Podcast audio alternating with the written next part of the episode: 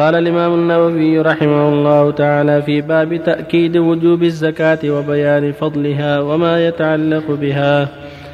وعن ابن عمر رضي الله عنهما قال قال رسول الله صلى الله عليه وسلم أمرت أن أقاتل الناس حتى يشهدوا أن لا إله إلا الله وأن محمدا رسول الله ويقيموا الصلاة ويؤتوا الزكاة. فإذا فعلوا ذلك عصموا مني دماءهم وأموالهم إلا بحق الإسلام وحسابهم على الله. متفق عليه. وعن أبي هريرة رضي الله عنه قال لما توفي رسول الله صلى الله عليه وسلم وكان أبو بكر رضي الله عنه وكفر من كفر من العرب فقال عمر رضي الله عنه كيف تقاتل الناس؟ وقد قال رسول الله صلى الله عليه وسلم أمرت أن أقاتل الناس حتى يقولوا لا إله إلا الله فمن قالها فقد عصم مني ماله ونفسه إلا بحقه وحسابه على الله. فقال أبو بكر والله لو قاتلن من فرق بين الصلاة والزكاة فإن الزكاة حق المال. والله لو منعوني عقالا كانوا يؤدونه إلى رسول الله صلى الله عليه وسلم لقاتلتهم على منعه. قال عمر رضي الله عنه فوالله ما هو إلا أن رأيت الله قد شرح صدر أبي بكر للقتال فعرفت أنه الحق. متفق عليه. وعن أبي أيوب رضي الله عنه أن رجلا قال للنبي صلى الله عليه وسلم أخبرني بعمل يدخلني يدخلني الجنة. قال تعبد الله لا تشرك به شيئا وتقيم الصلاة وتؤتي الزكاة وتصل الرحم. متفق عليه. بالله التوفيق الحمد لله وصلى الله وسلم على رسول الله وعلى آله وأصحابه ومن اهتدى بهدى أما بعد هذه الأحاديث أيضا تعلق بالزكاة وبقية شرائع الإسلام. تقدم أن الله جل وعلا خلق الخلق ليعبدوه. وبعث الرسل بذلك عليهم الصلاة والسلام. وأرسل خاتمهم وأفضلهم نبينا محمد عليه الصلاة والسلام بذلك بالإسلام الذي هو توحيد الله وطاعته واتباع شريعته. فالأساس هو توحيده والإخلاص له والإيمان به وبرسله. ومن وبالأخص خاتمهم وأفضلهم نبينا محمد عليه الصلاة والسلام. فإذا آمن بذلك أمر ببقية الشرائع وألزم بقية الشرائع من صلاة وغيرها. والزكاة حق المال وهي أحد أركان الإسلام الخمسة. فيجب على من أسلم ودخل في الإسلام أن يلتزم بها كما يلتزم بالصلاة وصيام رمضان وحج البيت.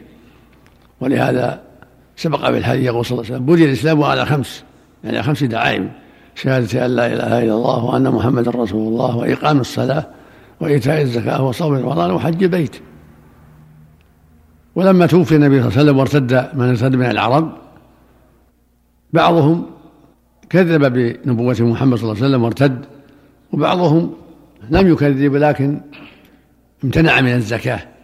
قال كنا نؤديها لمحمد فلما توفي ما نؤديها. فقاتلهم الصديق وألزمهم بذلك. وقال والله لو منعوني عقالا في رواية أعناقا كانوا يؤدون النبي صلى الله عليه وسلم لقاتلتهم على منع ذلك.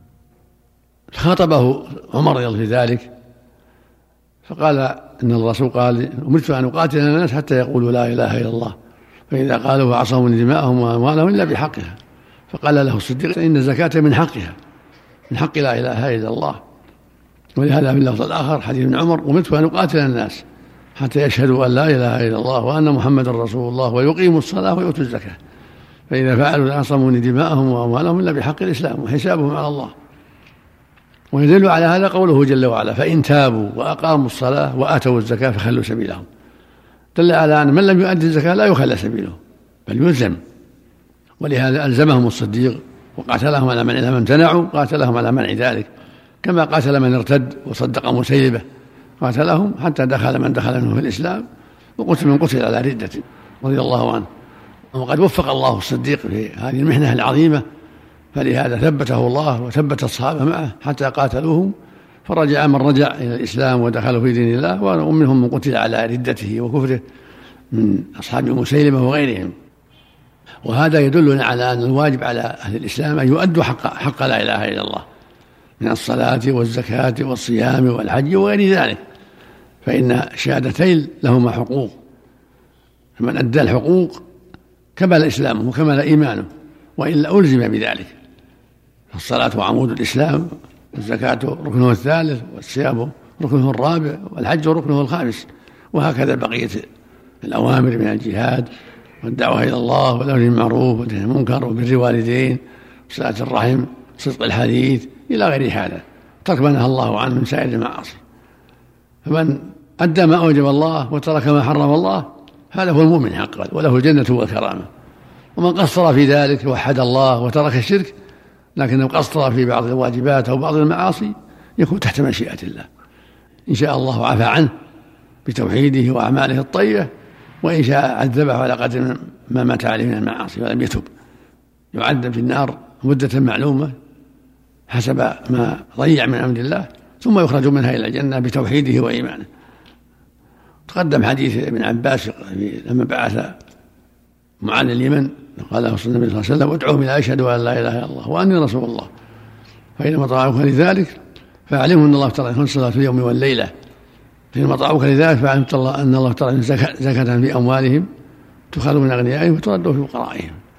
والأحاديث في هذا كثيرة ونص القرآن واضح في ذلك. فإن تابوا وأقاموا الصلاة وآتوا الزكاة فخلوا سبيلهم.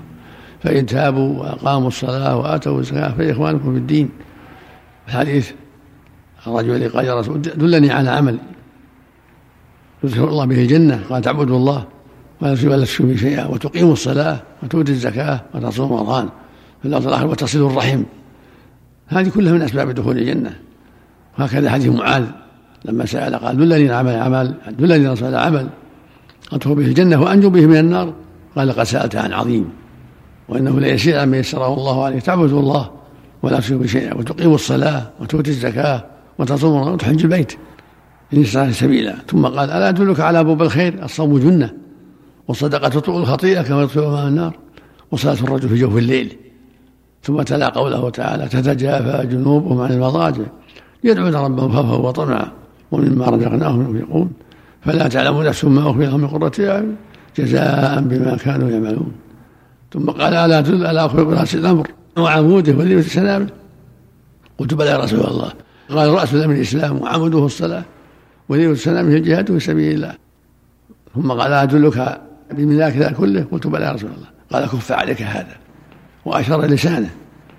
قلت يا رسول الله وإنا لمؤاخر ما يتكلموا به.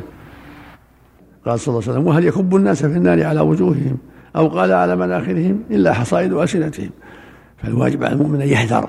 جميع ما حرم الله وأن يستقيم على كل ما أوجب الله. فهذا هو طريق السعادة طريق الجنة طريق الربح فإذا قصر في شيء من ذلك بأن ضيع بعض الواجبات أو أو ركب بعض المحرمات صار ناقص الإيمان ضعيف الإيمان فيكون تحت مشيئة الله.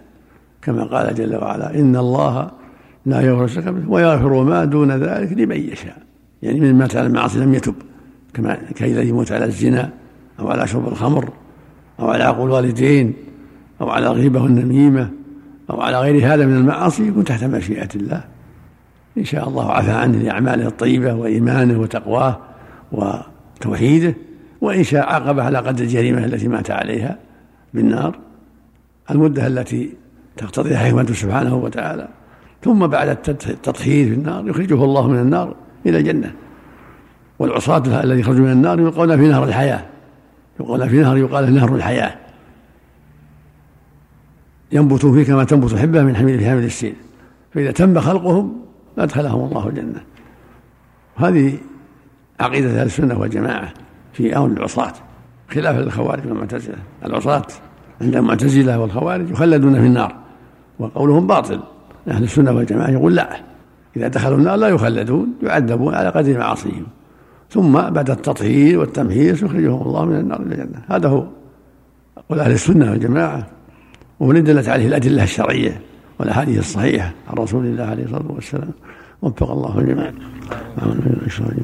الله لا إله إلا هو الحي الله اليك من قال من منع الزكاة. أن الزكاة لا تؤدى إلا للرسول صلى الله عليه وسلم. ما يكون متاولا؟ يعلم يعلم يعلم فإن نصر يقاتل. إذا قاتل وإن هداه الله. تؤخذ منه الزكاة غصبا عليه ويعزز بالمال مثل ما في حديث باز بن حكيم وإن أخذها وشطر ماله. عزمة من عزمات ربنا. لكن إذا قاتل يقاتل كما فعل أهل الردة. إذا قاتلوا قاتلهم الصديق رضي الله عنه وأرضاه. أما إذا لم يقاتل كان مقدورا عليه يلزم يلزم يؤخذ منها رغم أنفه نعم. الله قول النبي صلى الله عليه وسلم تؤخذ من من أغنيائهم تعطى لفقرائهم.